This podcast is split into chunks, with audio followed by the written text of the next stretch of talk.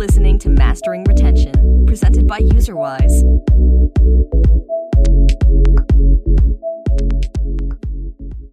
Hi, everyone. Uh, welcome to today's episode of the Mastering Retention podcast. Uh, today, I am delighted to have Aaron Morley on with us. Aaron, is it true that you're actually uh, a Forbes 30 under 30 candidate as well? yeah, yes, that is true. Um, very thankful uh, to have been uh, nominated and uh, and received the award this year for uh, the sports and games category, along along some other uh, Ubisoft employees. Um, it was a bit of a, a bit of a surprise. You, you kind of stealth nominated. You don't know until someone reaches out, but I must admit, it was on my bucket list. I did want to do it. I'm turning 30 in um, at the end of July, so uh, um, I'm happy to tick it off. And uh, yeah, it feels like a you know a nice recognition of, of where I've got to.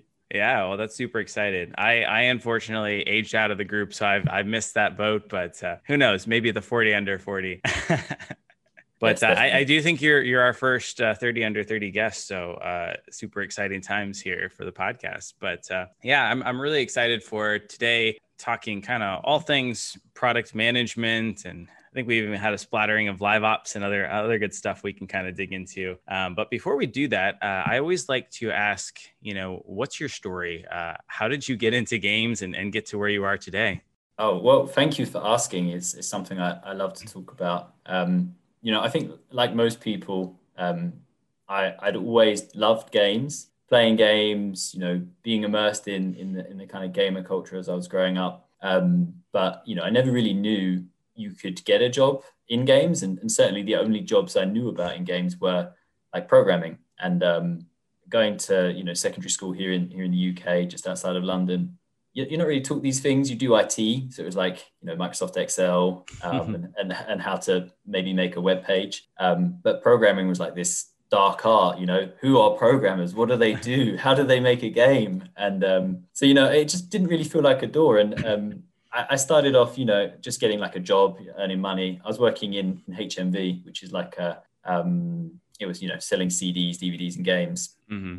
And um, you know, I was selling. I was working the, the games part of the store, and you know, I started a little a little blog, and you know, I, I found that you can you can study game design at university and i was like wow that's a, that's amazing. So um, that was a bit of a, a, surprise to me. Honestly there wasn't much much education in that. And uh, so i went to university very typical um, really loved it. It kind of opened my eyes and got me um, i guess get got my engine going about the art of making games. Uh, uh, and you know i did really well at university but it didn't mean I could get a job. I was I was practically unemployable. You know, I, I knew a lot about game design academically and I'd done a you know a project in Unity, and I could use Unity, and I could use um, things like 3ds Max, but I wasn't very good, and my programming skills were still pretty rudimentary. Mm-hmm. Um, and it, it was just that that leap into a job was really difficult. So from there, I you know I tried to get game design jobs. I did internships, uh, but here in the UK, there's there's not very good uh, um, employment protection around that. So quite often you're you're working for no money, um, and I just couldn't do it. It just went too deep in debt, mm-hmm. um, and I thought, you know, oh, is this this is how it's going to end? I'm not gonna not gonna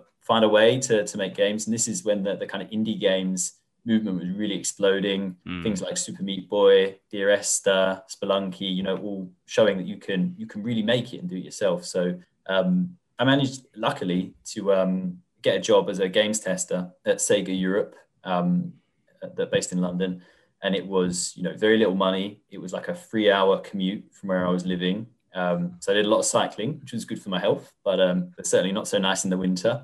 And and that really opened some doors because you know I was working with game teams. I was working on you know big games, games like uh, um, Total War from uh, from the team at Creative Assembly, working on some titles for, for them. Company of Heroes from Relic, Dawn of War games that you know I played wow. and loved, and um, learning about you know the actual way games are tested and, and how the team were making games. Um, I don't know. I just I, I, started snatching up all these opportunities I could get anytime there was an opportunity to do you know something just outside of the the day to day. And and all that cycling paid off. I um I did like a charity cycling day um, at Brands Hatch, uh, famous racing track. Um, and the CEO was there, the COO from Sega Europe, cycling around on their like nine thousand pound carbon fiber bikes. I was there on my like secondhand Peugeot, but it was great because I got to meet these meet these people and, and, pick their brains, and you know they they gave me really good advice, and they they sort of pointed me in the right direction. And from there, you know, I've managed to um, move into a Ubisoft game studio in London. Um, Future Games in London is, is the studio, best known mm-hmm. for the, the Hungry Shark franchise, which is mm-hmm. almost at a billion downloads now. It's been around since wow. the start of the uh, start of the App Store. Um, and you know, I started as a tester, and again, I kind of applied this this mentality um, of any little opportunity I could get to learn and grow, I'd snatch it up. So I started off testing games. Then I was testing technology. I was testing ad SDKs. I was testing CRM packages, mm. and that got me uh, understanding more about the, the business of games. Um, I had a, a, kind of mentor figure um, there who was the BI manager, also called Aaron, which was quite nice, um, maybe serendipitous. And um, you know, he kind of he taught me more about all of this. And you know, in testing packages like Upsight and Chartboost, I was learning, you know, how do you run a UA campaign? How do you mm. um, how do you make an offer? Um, because I was testing the settings and seeing how they worked. You know, I was kind of sharing in that glory. You know, if we had a really good performing offer and we were seeing better stats, was my victory too because I made sure it worked. Yeah.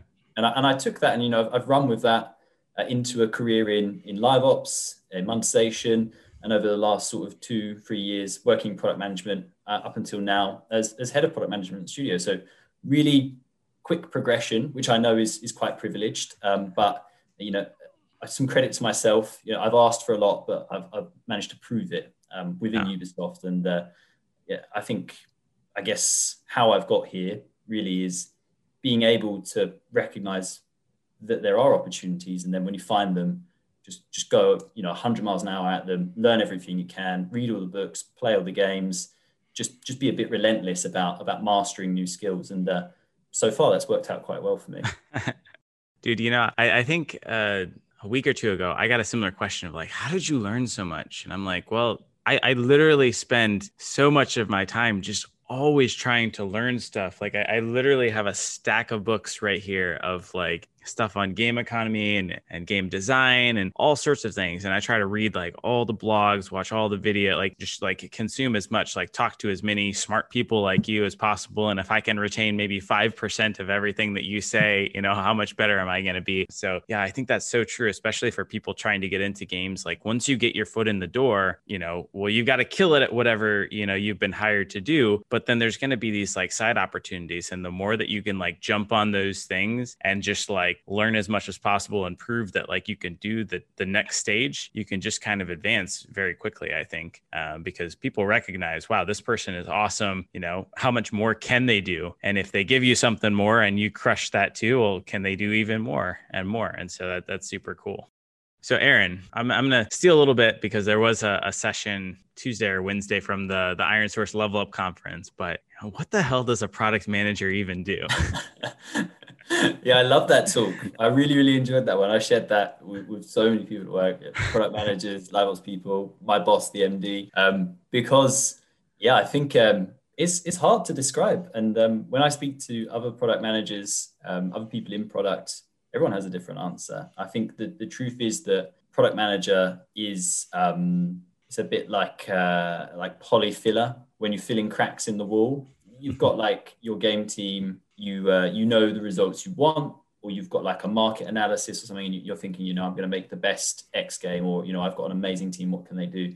And the product manager on that team quite often is the person that helps you reach your goals. So in some setups some studios some publishers some game teams that can mean you know a really data focused role um, and it can be very um, business focused and maybe not so creative and then the other side of the spectrum, you know, I know people who are working in product management and, you know, they're working alongside like a, a head of insights uh, and their job is, is more about um, getting to answers and, and hypothesizing and then using that, that person to help with the analysis itself. So um, depending on how large your team is, it can it can really stretch to cover a lot of things. But but for me, it always comes down to the idea is you know the product manager is the person ultimately that's responsible for helping your game hit the targets. And they can do that as a leader, as a supporting role, very data driven, more creative. They can be writing spec, they could be technical experts, or they could be some some blend of things. You know,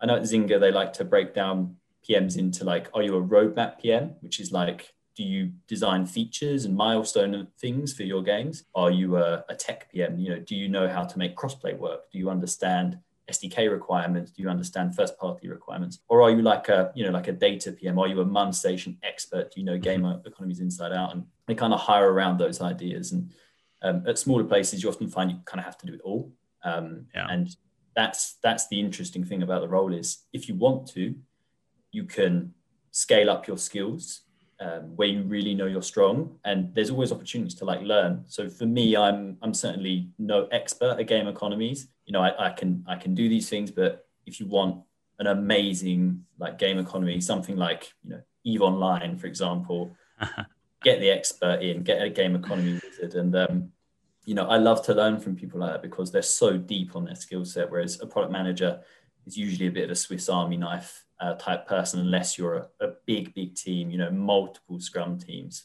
I'm sure, you know, if you work on on Call of Duty Mobile, you can probably be a PM on, on just the store. Um, but on a game like mine, Hungry Shark World, Hungry Shark Evolution, as a PM, you're, you're covering the, the whole game, right? Yeah.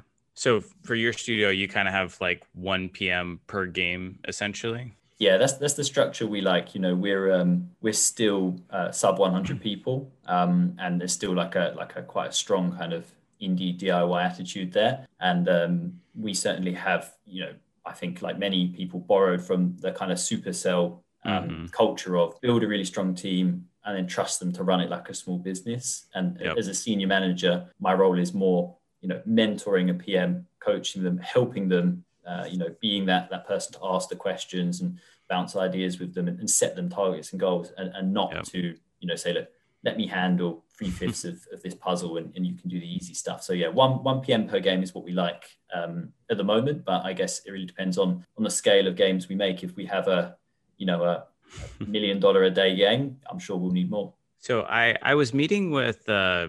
I think she heads up uh, ad monetization uh, at, at a, another studio and she was just kind of asking like how do you handle the working between like you know like your monetization team and your product team because it sounds like you know sometimes they kind of butt heads a little bit which you know I, I i recognize that you know sometimes the product team is like well i just want to make fun features and then i've got this ad team always telling me to add these sdks that add all the you know conflictions in and i say well you know how i've seen this work really well is if you have an overarching vision, so somebody that is kind of setting and saying, this is where this game is going, this is how we're going to get there. You now have kind of this lens where, okay, if the monetization team wants to add in some new SDK, well, you can kind of now now say, well, is this going to help us get to that vision. Same thing with you know any sort of feature or event and things that we want to under that lens. Is that going to help us get to where we want to go as quickly as possible and along the timelines that we want? Um, do you guys follow a similar sort of like you know here's the vision for the game you know a year or three years from now kind of approach? Mm, yeah, no, no, totally, and it's it's really um, it's a really important part of making games today. Um, I remember when when the studio first moved from the early days where it was very much like, you know, we're lucky to have found a, a bit of a zeitgeist hit in Hungry Shark Evolution, and we're yeah. now kind of dealing with that success, Ubisoft acquisition, and then thinking about, you know, how are we going to make a game that can be operated for years and leverages all of how players use and enjoy the product, uh, latest monetization strategies, and you know, grow this game once it's live. And um, was a it was a it was a rough ride, and we struggled with that idea for a long time of you know before maybe a producer would be the one saying, look, this is where we're driving towards this this date or this you know moment, whether it's like Shark Week for us with Shark Games every summer, um, and everything's kind of retro planned backwards. Whereas we had a product manager join um, back in around 2017 and always felt very siloed. Like product manager wants to do these things, game team wants to do creative things. You know, maybe you've got like a tech team that want to do technical things, and how you um, kind of agree on all of that, but we, we really struggled with that and it, it was a bit conflicting with multiple leaders. So um, what we what we operate now, what I think works really well is whether this person is a product manager or you know like a general manager or a game lead, game designer, it can be I think has to be based on who understands the team well. Um, but like this this notion of a product owner, so mm-hmm. Person with the vision for the game, and um, I've held that role before and you know I've helped to train others in the role, uh, and I think it does suit um, product managers quite well because it is uh, about quantifying results um, and about leading people to a goal. But like I said, certainly in, in product management, you can be quite siloed. So mm-hmm. you also have to have the people skills and the experience of working on uh, games in lots of different areas. You have to understand the needs of different stakeholders, like programmers, design, uh, and often, you know, there's that old anecdote of like business and design don't get along. Um, and, and the reality is, of course, is it's it's actually just about having a vision um, that the whole team believes in, and that can be as simple as you know, if we put this new SDK in, we're going to be, you know, here are the projections for the revenue, and if the whole team understand the game's performance intimately and understand how the bonus structure works, then it can be quite a, a straightforward um, thing for people to believe in. You know, the game I'm working on is more successful, so I'm going to feel that benefit. That's quite yeah. a powerful motivator. But it can also be, you know, the game's going to be healthier. It's going to be more profitable, which means the studio's safer, which means my job is and ultimately I'm going to get to do you know more exciting things like uh, bigger features and, and maybe you know a sequel or a new game. So you really have to understand your team and like you say, what I see working well is someone designated as that leader, as that that person with a vision for a game. And like you say, the, the roadmap, the strategy, we like to do a yearly product strategy because anything longer than that usually changes too much. But each year, with a financial year, I like to have the product managers at the studio define what their goals are for, for, for the game. So we want to move retention in these areas. Um, maybe they quantify it down to you know actual hard numbers. Maybe it's more ambiguous. You know, we want to you know eliminate some of the deficit sorry we mm. want to create a deficit in our bugs we want to stop adding bugs every release you know we want to change ad mediation we want to you know do whatever it is we want to solve this problem with currency inflation you know and um, that process you know you usually have to speak to so many people on the team and become so familiar with with the game holistically mm-hmm. that you start to get that buy-in from the team because you've actually had these conversations you're not just coming in and saying you know, revenue plus 10%, here's how you do it, off you go, and I'll see you in free sprints time, which which is a bit of a trap when uh, yep. when things are busy um, and you really think you've got the, the solution. When you guys uh, do that kind of like yearly planning, which I think is great, um, do you guys use OKRs or, or something else? Like, how do you kind of quantify and track that up? Because I'm, I'm a big fan of saying, okay, at the end of the year, this is where I want to be. Working back from there, like what are the steps that we need to be taking for the rest of the year so that we actually have a you know realistic chance to get there? Yeah. So what I like to to do is um, what we call a release review. So um, every game, uh, certainly every every live mobile game, is going to have multiple releases punctuated through the year. Some of them might be big updates, they might be smaller updates, might be slightly invisible to players. They could just be A/B tests. Um, but it's important to always conclude um, at the end of that process. Uh, so four weeks, six weeks after, did we meet the targets we set? So a, a product manager on a game will set their strategy for the year ahead, and then you'll have these uh, updates which are, are helping drive you towards these targets. So you might say, look, got an update. We're planning now for Q1 with production, and we know in this update our focus is going to be on first-time user experience and early retention because maybe we haven't been given that much love over the last year, been focusing on on payers and, and really senior returning players and, and, and you know maybe acquiring users from certain cohorts. So um, that updates that's the focus. That's how we're going to start thinking about the backlog. And uh, ultimately, once that's developed, once released, we'll reflect on you know how did we stack up? Did we actually move the needle where we wanted to?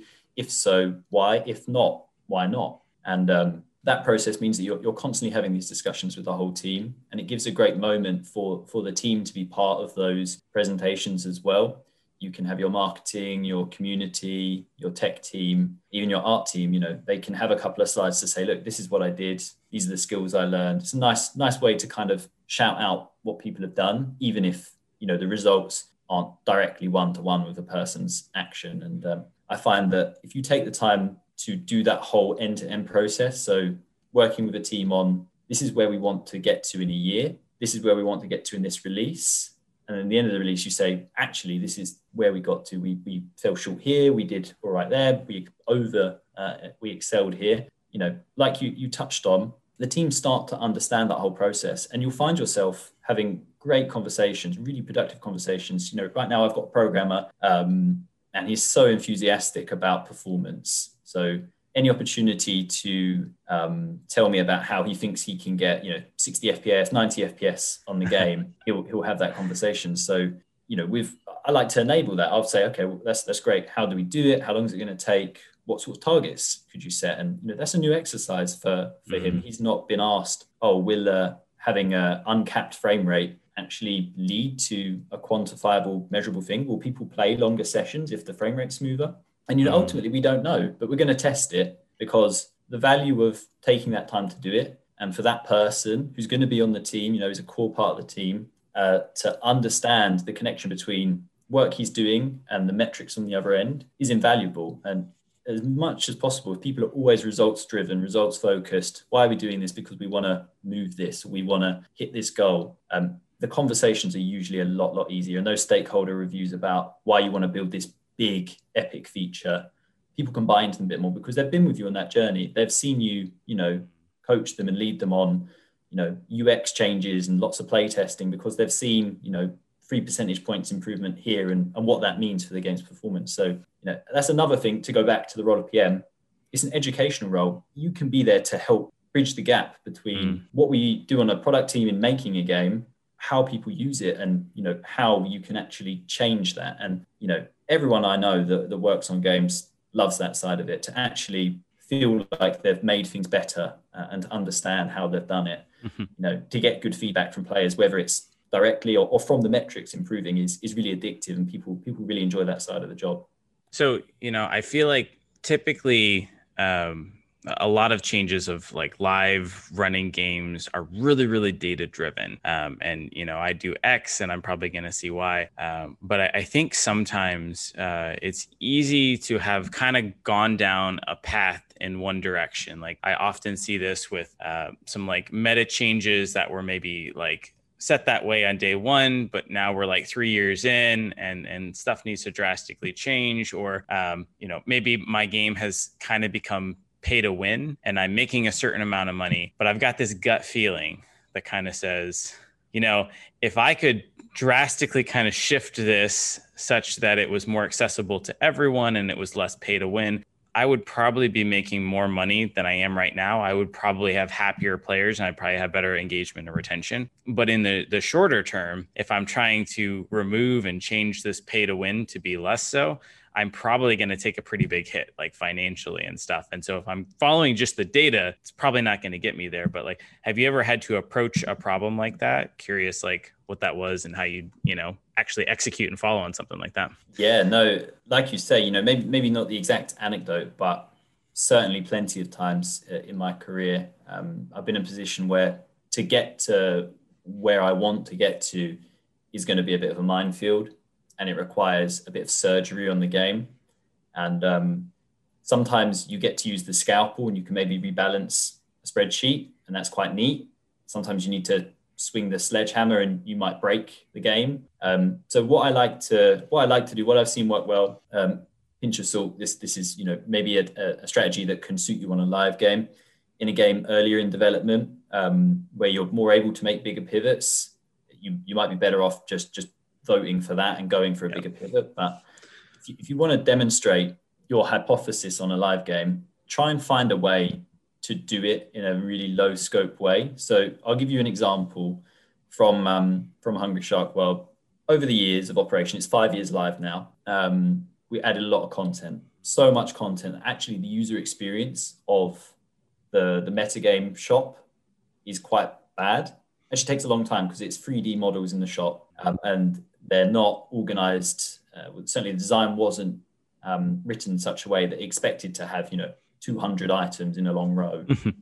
so you've got a bit of a horrible experience there. You're trying to find the item you want. They're not merchandised very well because of this. You know, it can be hard to find items and understand what they do. Um, and for a long time, we discussed, okay, well, how do we resolve that? Because we had issues with discoverability, monetization on some of these items, you know, not so strong. So the obvious answer is, well, change the user experience, change the UI. That's really costly to do. It's very time consuming. It's risky as well. Um, you mm. could make things worse. and it's going to be a long process. A/B testing, you know, play testing, um, surveying players, trying to work out, you know, are you actually making this better? Um, the flip side to that, of course, is well, what if we had less? What if we kind of roll back the clock and say there was less available in the shop, it would be easier to use and items would be more discoverable. But you see there, it's, it's like you say, the path to that conclusion is very dangerous. How do you mm-hmm. actually go from 200 items to 40 odd items without screwing up your, your game economy um, and losing losing money, right? No, no one wants to explain why the P&L is, is weak this month because of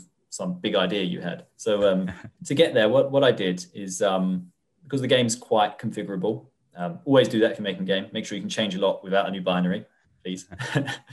but um, so we can change a lot about how the how the game is uh, set up, what items are available, prices, the logic of unlocking them, etc. Um, so I said, you know, that, that's something I can do. I, I can I can you know build uh, a little test here. So um, it was really laborious doing all of the database work, but I did that. I put together a little little deck for the team, gave them a build, um, and you know we sat in a this pre-pandemic, sat in a meeting room, and we just just went through it. And I said, look, this is what I'm trying to create here. If we go from this many items to what I called a, a curated shop, so the idea of giving people more of what they want, more unique value, less mm. items that look similar, do similar things, but maybe some are slightly more valuable, some are slightly less valuable, different currencies. You know, I, my, my, hypothesis is that we won't see um, material impact in uh, monetization. We won't see it go down, but we will then have a more um, operable system, something that we can yep. build on. Mm-hmm. So going through that process with the team first, using your team as a bit of a sounding board to say, you know, what do you think? And hearing their feedback and making a few iterations is a really low risk way to explore those ideas. And then from there, A B testing. So starting to roll out these changes to small pockets of users um, and go along the path of, you know, can we solve that? And, uh, you know, the, the spoilers there is that, yes, that did work. And for us, that was, that was the good solution is to strip back the shop so we can rebuild five years live rather than overhaul the game's UI, spend you know, a lot of sprint work, a lot of people's energy, and then maybe find out it's not so good when we start A/B testing. Mm-hmm. Try the other things first. Try the the low cost, the low risk options first. Do it in a safe, data controlled way, and you can find out. You can find out your limits. You know, if I would have made a really big impact in like revenue per paying user because some of the more expensive items were gone, I'd know that pretty quickly.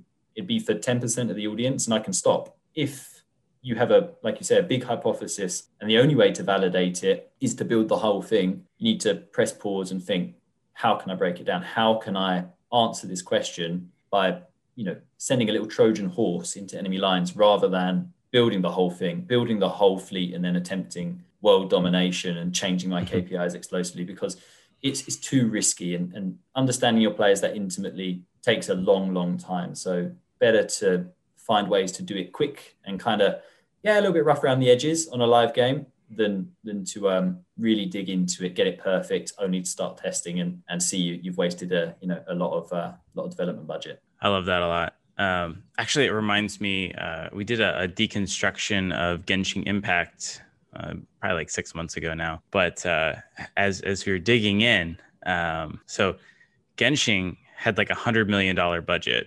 Um, which to be fair, I think is kind of low for uh, what you got out of it.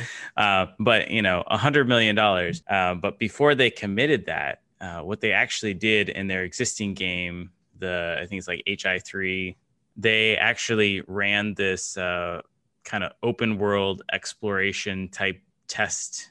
It was pretty janky like not as well built out and stuff like that. But if you look at the revenue that like it was like the biggest spike in revenue that that game had which was already a pretty successful game um, biggest spike of revenue. And it just helped confirm. And very shortly after that test went out. Genshin you know really went under underway full development mode. Um, so very interesting how you can kind of like use these different elements to to validate as quickly as possible now granted that was probably a fairly large test and effort for them to build out yeah. and do, but it was much smaller and much less risky than committing all those you know resources towards building Genshin before uh, you know they actually had some sort of validation. So it's kind of like how do I find the realistic minimal viable validation test um, and kind of do that thing. So I at least have some sort of data to base my test on. And nothing is ever guaranteed, but um, you know, the better chance you have, the better better potential thing to be.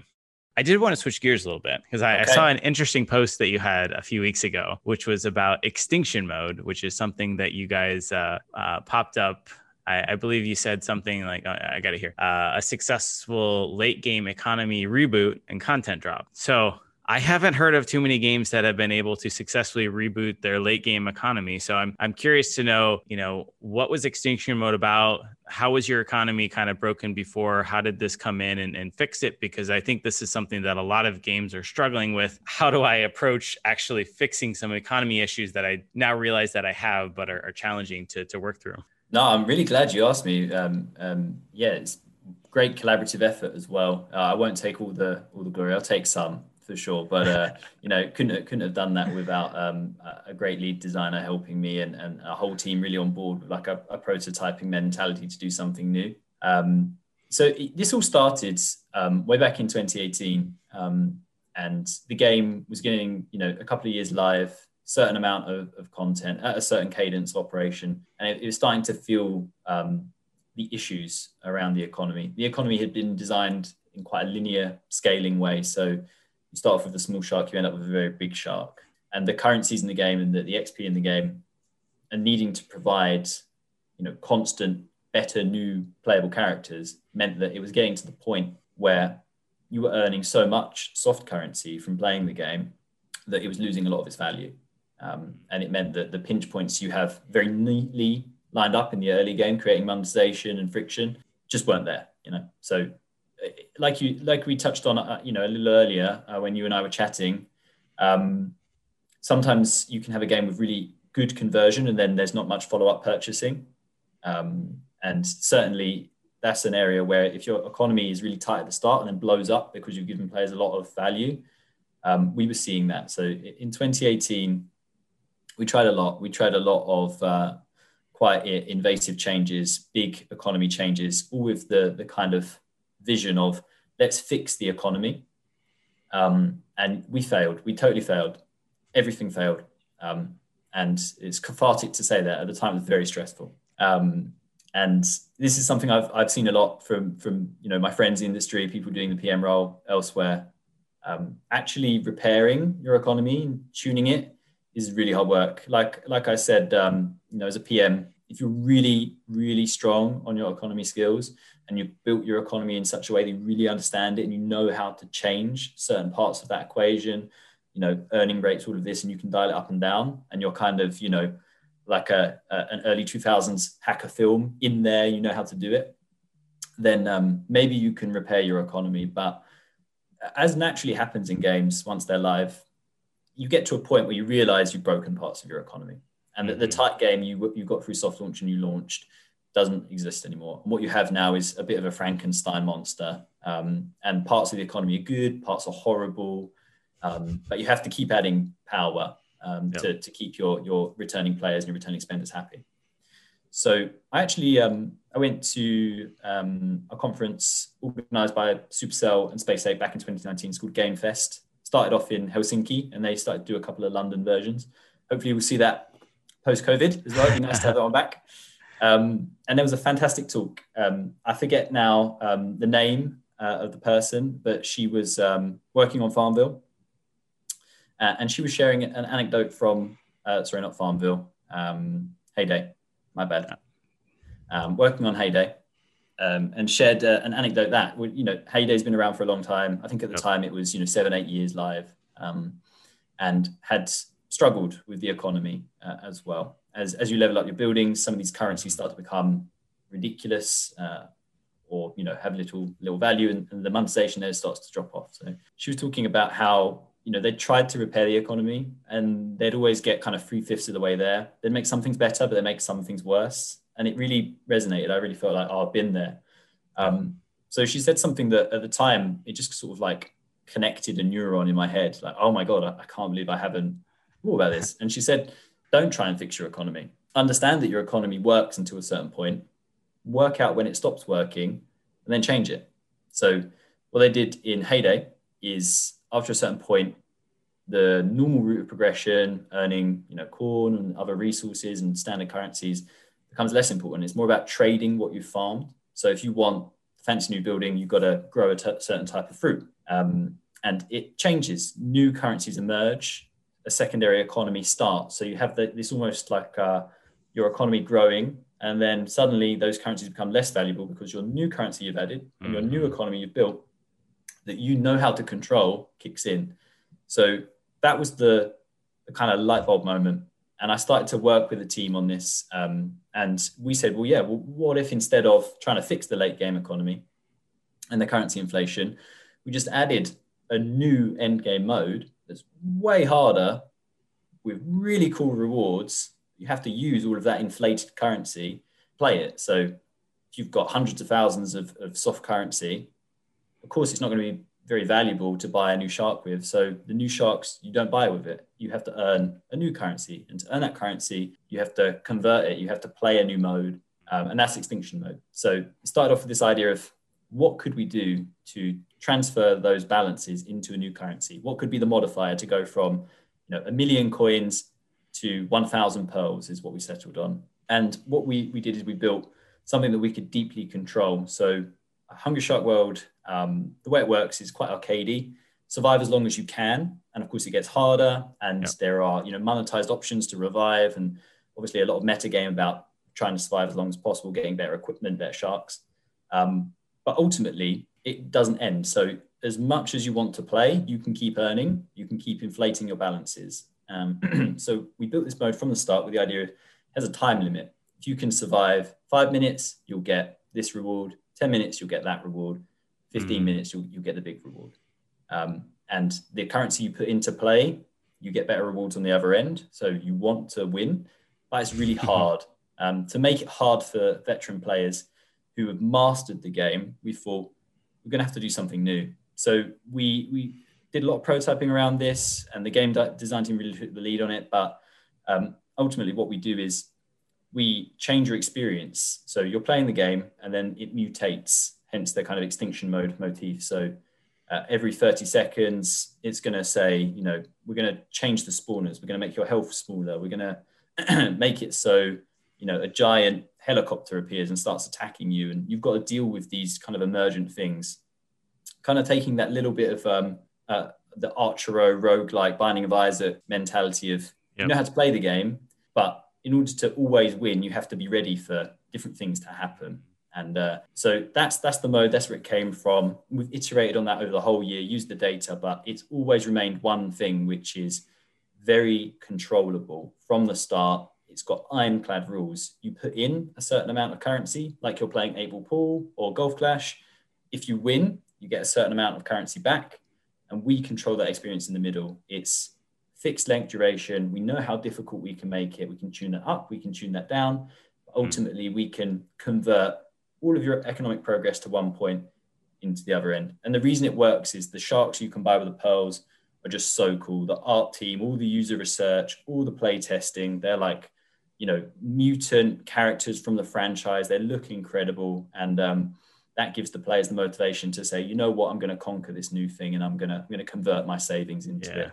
and it really kickstarted the game's performance on the, on the tail end, uh, able to, you know, monetize players that long since had any reason to spend in the game.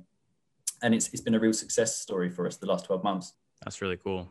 That's really cool. So I, I know that um, in, in many ways, the World of Warcraft uh, economy has gotten broken uh, in, in almost every expansion, you, you could argue.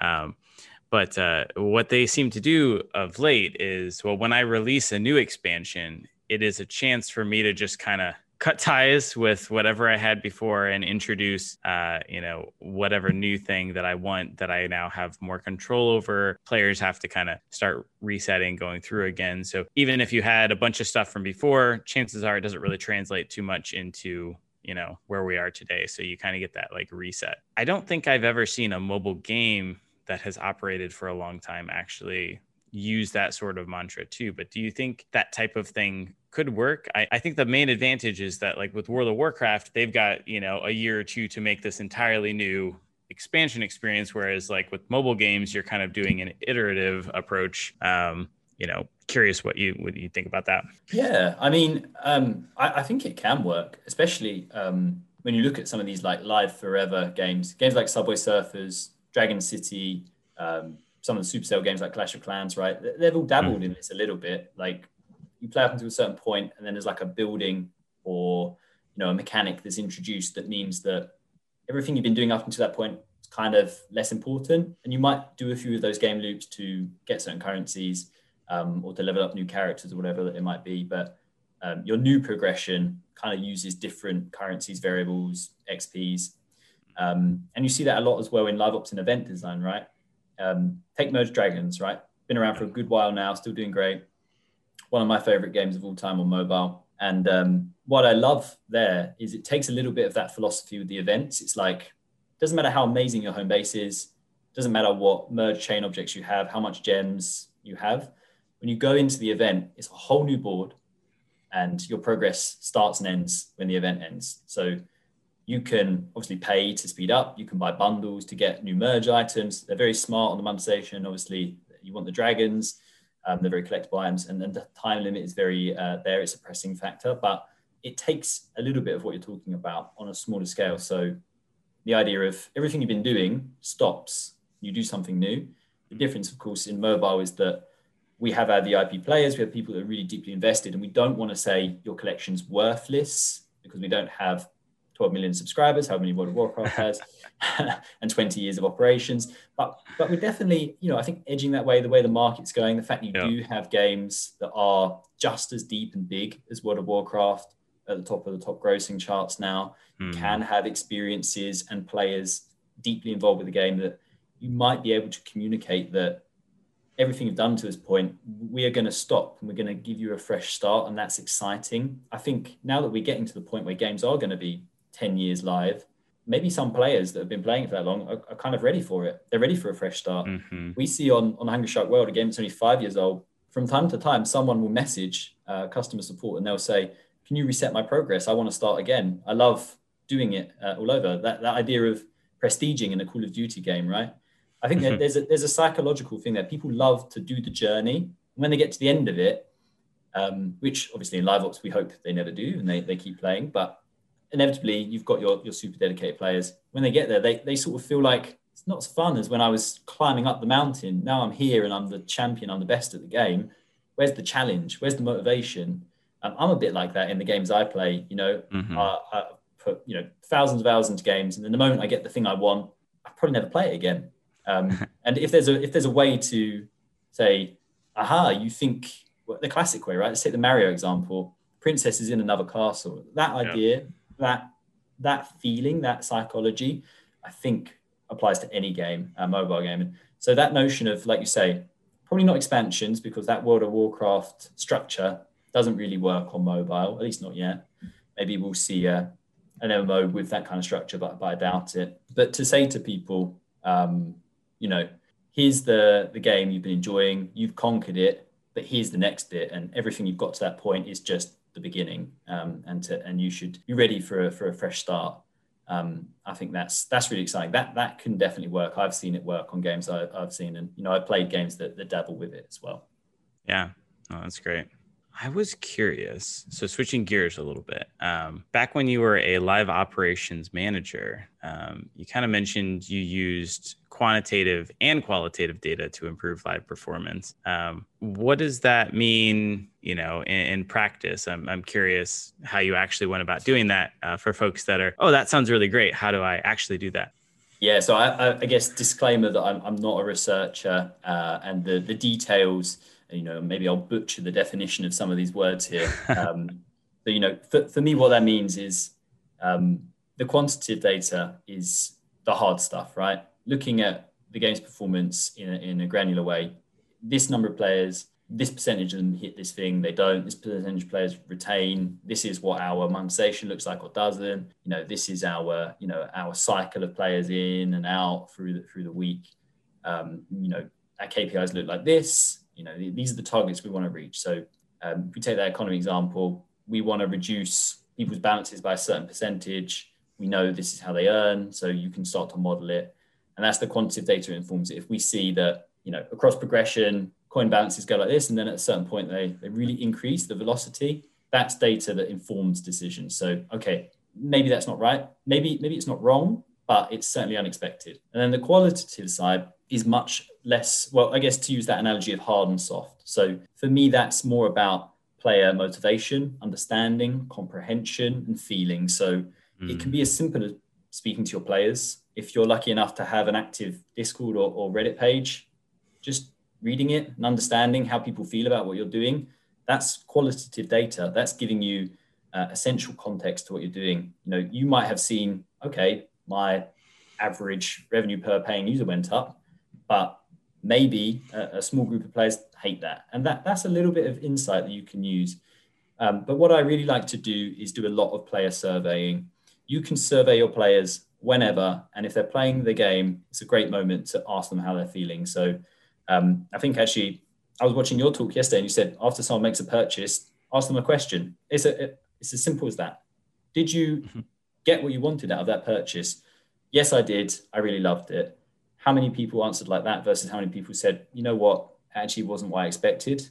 Mm. That's really useful qualitative data, um, at least in you know my definition. So surveying your players about how they feel about the game at important moments, having CRM technology that you can say, okay, um, this is what people do, but how do they feel about it? So being able to, you know, ask them after the purchase of something really expensive how they feel, asking them, you know, maybe if you're predicting when they're churning and saying, you know, how do you feel about the game? Would you rate the game? All of these things can give you um, really useful qualitative data. Um, and you know, don't rule out the obvious stuff like store reviews. Um, not a lot of people put a whole lot of stock into store reviews in 2021. It's good for ASO, but it's really hard to filter. And, you know, quite a lot of it is like one star, I hate your game, which isn't particularly useful. you know, certainly on the Google side, you can really filter things down. Um, and for us, you know, it can be as simple as when we're like rolling out a new version, looking at favorable and unhelpful reviews and seeing like, okay, there's some patterns, are there some trends? Um, and often that can that can lead you to insight that the hard data can struggle to pinpoint. Um, if people are playing shorter first game loops and you don't know why, maybe you look at like what's killing them, how often, or some other gameplay values. You might still be scratching your head.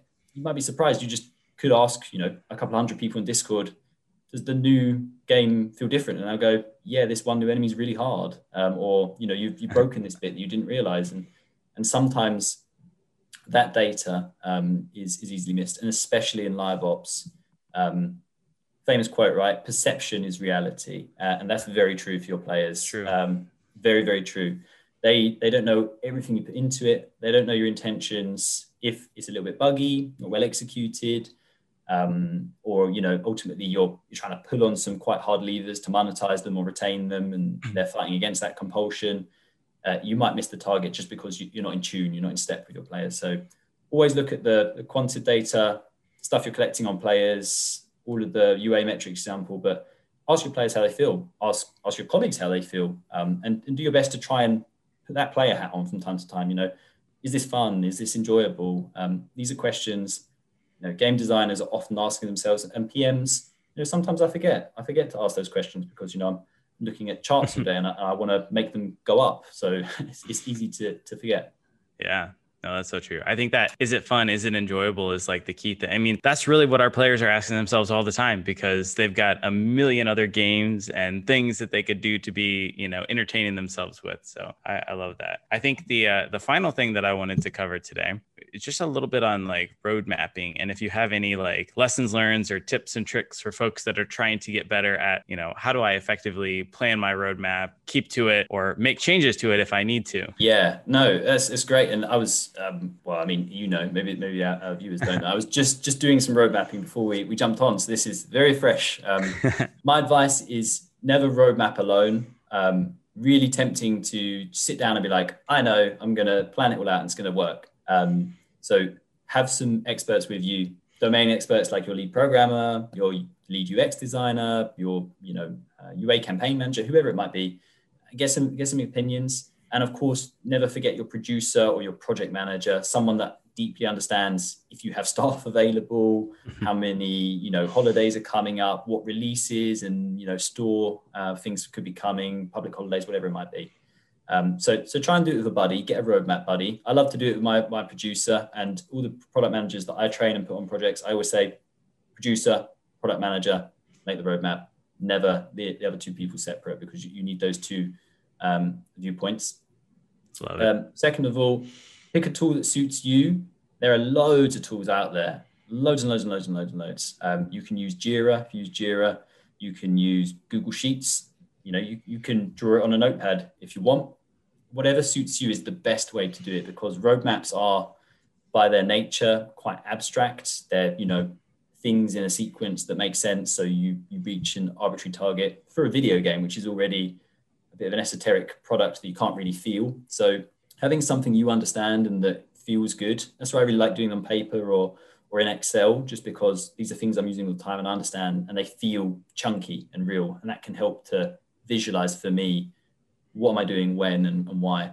Um, and of course, you know, work work backwards from important dates. Um, luckily enough, in, in, Ubisoft, you know, we've got a lot of visibility on things that are happening, movie releases, new game launches, there's competition, of course, between the studios for you know who might be able to be featured on the store, for example. But it's all very useful context. So have that calendar view of what's coming up. You know, when do I want to plan an update for? Is it is it going to be possible to pitch Apple for store featuring or Google for store featuring? Since Google has um, you know a mandatory 12 weeks between times they'll consider you for featuring. Um, so important factors to consider.